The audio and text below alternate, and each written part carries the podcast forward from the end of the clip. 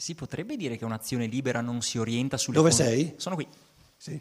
Si potrebbe dire che un'azione libera non si orienta sulle conseguenze?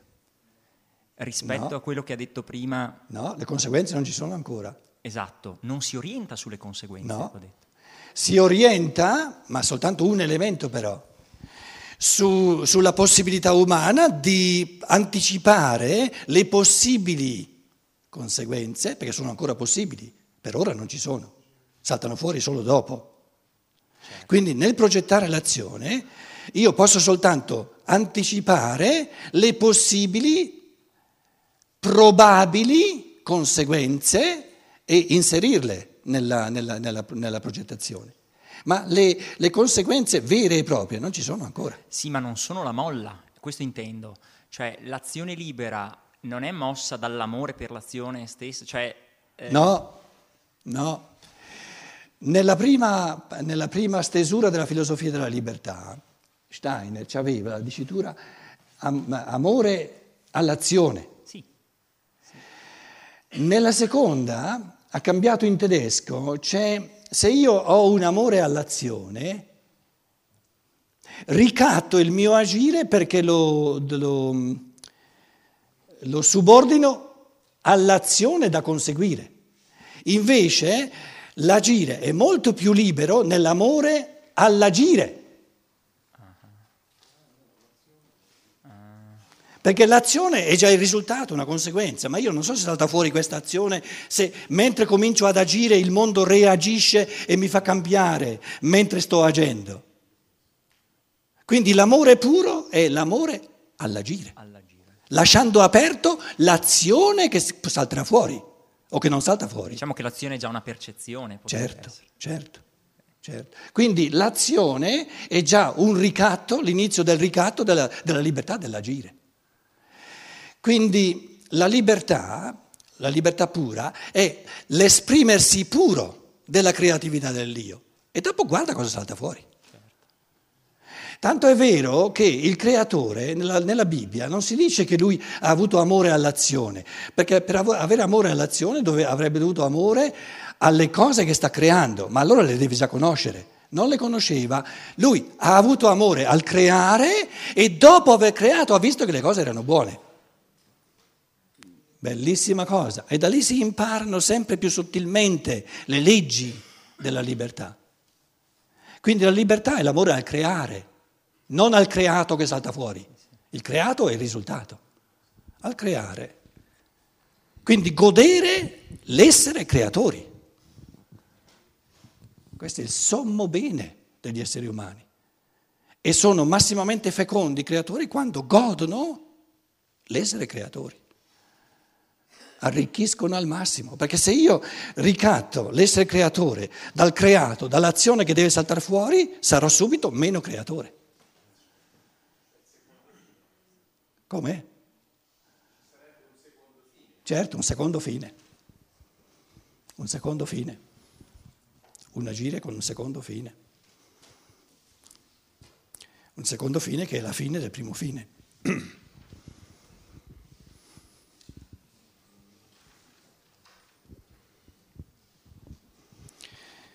Paragrafo 8. Qualcuno ha voluto conservare il carattere normativo delle leggi morali, almeno nel senso che l'etica sia da intendere come una specie di dietetica che dalle condizioni di vita dell'organismo trae delle regole generali, in base alle quali poi può esercitare influenze particolari sul corpo.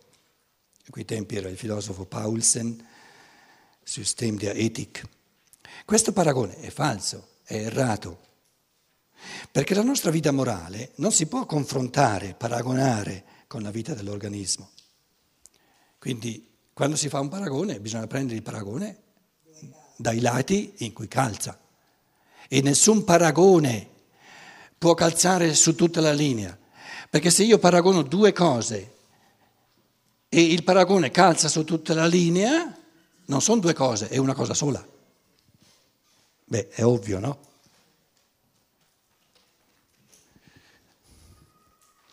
Questo paragone è falso perché la, nost- la, vita morale non si può confrontare con la vita dell'organismo. L'attività dell'organismo esiste senza nostro intervento. Noi troviamo nel mondo le sue leggi già belle fatte, possiamo quindi cercarle e dopo averle trovate applicarle. Ma le leggi morali devono prima essere da noi create. Ora guardiamo questa frase, le leggi morali devono prima essere da noi create,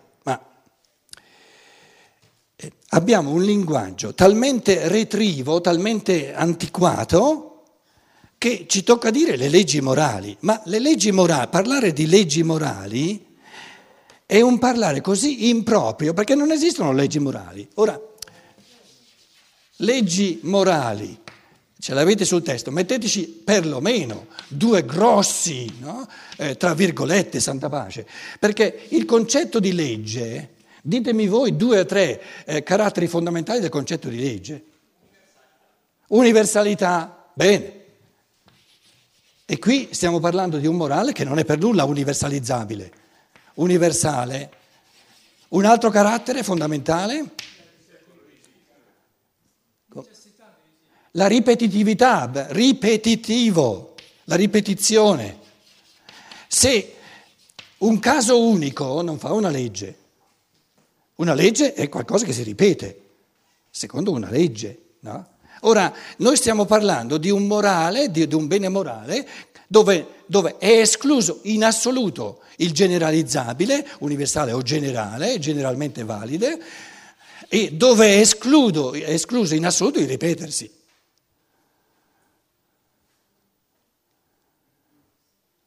Perché ogni ripetersi è, è un uccidere la creatività fantasiosa che crea qualcosa sempre di nuovo. Se io mi ripeto, anche soltanto due volte, sono morto la seconda volta. Ometto di ricrearmi la seconda volta e mi ripeto. Com'è? Sì, ma la, il termine legge è l'opposto, questo che sto dicendo. Sì, però il linguaggio che noi abbiamo io volevo dire, questa scienza dello spirito ci fa capire che noi anche a livello di linguaggio dobbiamo creare categorie del tutto nuove, se no ci tocca usare dei termini che dicono l'opposto di quello che si sta dicendo. Ripeto, rileggiamo questa frase. Eh, noi troviamo nel mondo le sue leggi belle fatte, sono leggi di natura, quelle sì che si possono chiamare leggi. Possiamo quindi cercarle e dopo averle trovate applicare. Ma le leggi morali, lui parla di leggi morali come se ci fossero. Eh, la traduzione va bene, eh, non è che sia, però, moralische Gesetze. E per forza, eh, non è che il tedesco, insomma, il linguaggio è il passato dell'umanità. Eh. eh dove siamo? Al paragrafo 8. 4, 8. Die moralischen Gesetze werden aber von uns erst erschaffen. Gesetze, leggi. E certo, se no non traduce in italiano leggi. Però la parola leggi qui è del tutto fuori posto. Il problema è, è, è cosa dovrebbe scrivere Steiner? Dovrebbe scrivere qualcosa che non è recepito nel linguaggio. Già questa scienza dello spirito è, è, indigeribile perché porta a livello di contenuti, anche a livello di evoluzione, degli elementi enormemente nuovi. Se poi si permette di rivoluzionare il linguaggio oltre un certo limite, trovano, le persone trovano subito la scusa per scartarla del tutto. No, no, intuizioni morali.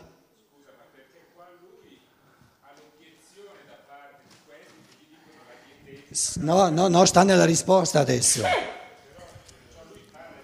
Sì, sì, sì, sì, sì, certo, però fa delle concessioni al linguaggio che non ha ancora creato, diciamo, categorie, bisogna creare, bisogna creare parole che non ci sono. Essere scienziati dello spirito significa, tra le altre cose, avere il coraggio di creare a ragion veduta e quindi anche con, eh, con, cautela, perché vanno inserite nel linguaggio comune, ma vanno create parole che non ci sono.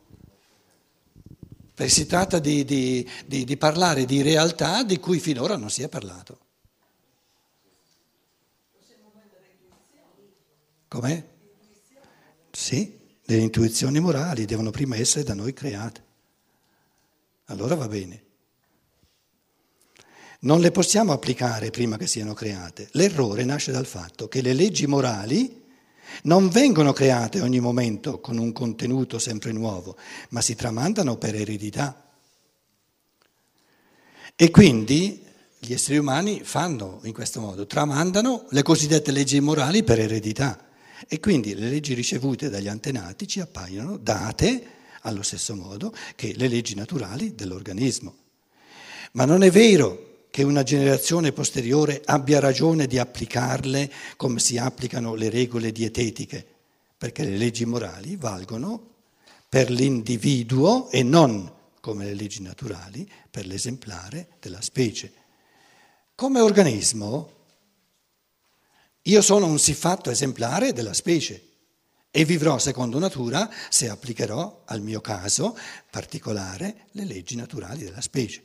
Come essere morale sono invece un individuo e ho intuizioni di comportamento del tutto individuali. Qui la, la categoria leggi stride al massimo. Però si capisce che Steiner non può permettersi di cambiare linguaggio senza così. Quindi si attiene al linguaggio, sta a noi capire che, che a questo punto qui il linguaggio facilecca, il linguaggio tramandato. E perché dice, come essere morale sono invece un individuo, significa un individuo unico, come essere morale sono un individuo unico. E ho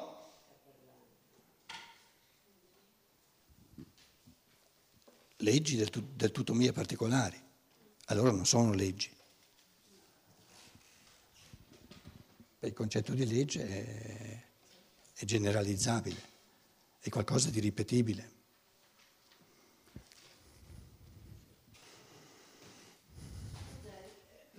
Intuizioni. Se, uno invece di, di, di legge intuizioni o de, intuizioni del tutto mie particolari, allora va bene. Pietro, tornando un momentino indietro, questo le, la, la, primo le leggi, stiamo facendo questa che è meglio, le intuizioni di comportamento. Aspetta, aspetta, aspetta, ti dicono che non ti sentono. Dico, tornando, Ripeti. Tornando poi indietro, abbiamo cominciato a riflettere sull'uso improprio della parola legge morali che dobbiamo creare è diciamo, comprensibile però perché Steiner non può creare sì, un esatto, nuovo. però eh, possiamo sostituire intuizioni di comportamento che è più adeguato. Però poi proseguendo la lettura, ce l'hai il testo, l'errore nasce dal fatto che le leggi morali non vengono create ogni momento con un contenuto sempre nuovo, ma si tramandano per eredità. Adesso purtroppo, sta, facendo, purtroppo, sta facendo riferimento a, a, a, alla morale corrente, le leggi della morale corrente, certo. anche se adopera lo stesso termine. Certo, intende dire, l'errore nasce dal fatto che purtroppo gli esseri umani sono abituati a non creare le leggi morali ecco. ogni momento, con un contenuto sempre nuovo ma si sono abituati per comodismo a tramandarle per eredità. Questo intende dire, è ovvio. Eh, questo volevo sottolineare, sì. anche se espresso con lo sì. stesso termine sì. prima. Certo, certo. In tedesco è più, è più ovvio, è più...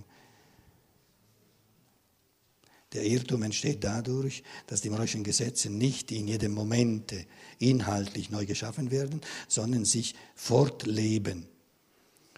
Il pensiero in tedesco è più, è più pulito, si capisce che eh, gli esseri umani si sono abituati per uso e costume a tramandare eh, le leggi morali da una generazione, le norme morali, le norme morali da una generazione all'altra, come si tramandano le, le leggi di natura, le forze di natura da una generazione all'altra.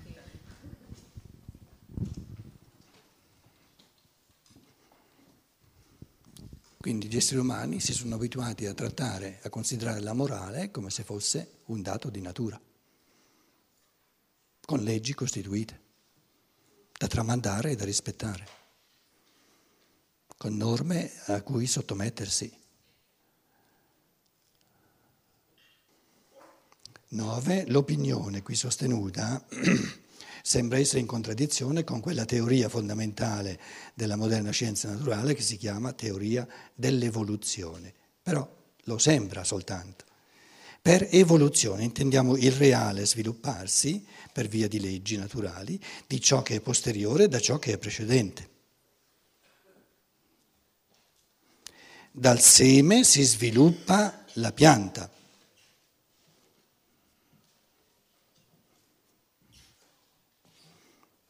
Chi è la causa della pianta?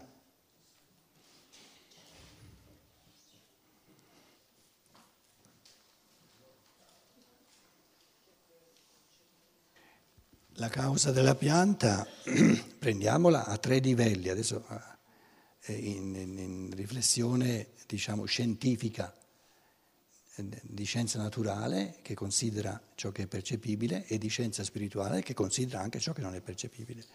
Ci sono tre livelli perlomeno di causa. Uno sono le forze eteriche che, che, che, che sono attorno alla materia del seme. Quella è una causa, ma una sola però. Poi, una causa ancora più importante sono i cosiddetti spiriti della natura, chiamiamoli gli gnomi che lavorano nelle forme fisse del minerale, le ondine che lavorano nell'elemento dell'acqua, le silfidi che lavorano nell'elemento dell'aria e le salamandre che lavorano nell'elemento del calore, se non ci fossero queste quattro causazioni di spiriti della natura, la pianta non salterebbe fuori. Quindi fanno parte della causalità della pianta. Basta? No? C'è tutto l'elemento della terra, tutti i minerali, i, sali, eh, gli acidi della terra, la luce, il calore, l'acqua, perché senza tutti questi elementi della terra la pianta non può sorgere.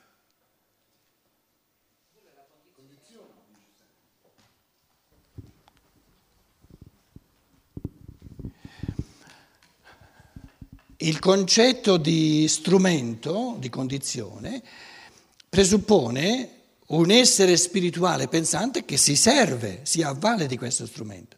Il martello è uno strumento e l'essere umano, che è uno spirito, usa lo strumento. Allora distinguiamo, come fa Aristotele, tra causa efficiente è lo spirito creatore, lo spirito che crea la pianta. Quindi lo spirito che crea la pianta è la causa efficiente della pianta. Poi c'è la causa materiale, la causa formale, c'è la causa finale, le quattro cause fondamentali. Poi Tommaso d'Aquino ce ne ha aggiunte ancora cinque o sei, la causa strumentale, eccetera, eccetera, eccetera. Chi è la causa efficiente, quindi determinante in assoluto? Di una pianta? Lo spirito che l'ha ideata.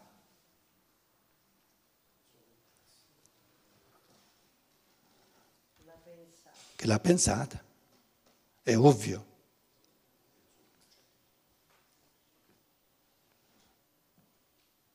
Il logos, questo spirito, la, la filosofia greca, il Vangelo di Giovanni lo chiamano il logos, il pensatore, lo spirito pensatore universale.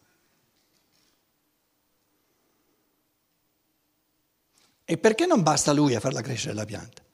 Ha bisogno degli, degli, degli spiriti della natura, ha bisogno della terra, ha bisogno del seme.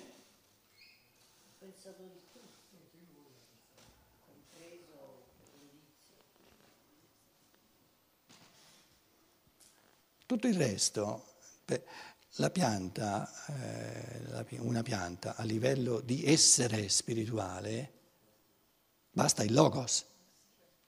Tutto il resto ci vuole per renderla percepibile all'uomo. Quindi tutto il resto è puro amore all'essere umano che intende rendere questa pianta percepibile all'essere umano in modo da rendergliela pensabile. Quindi tutta la creazione visibile, percepibile, è puro amore all'essere umano, ha reso tutti i pensieri divini percepibili per darci la possibilità di pensarli e pensandoli di diventare sempre di più noi stessi spiriti creatori. Allora è giusto dire che la pianta si evolve dal seme?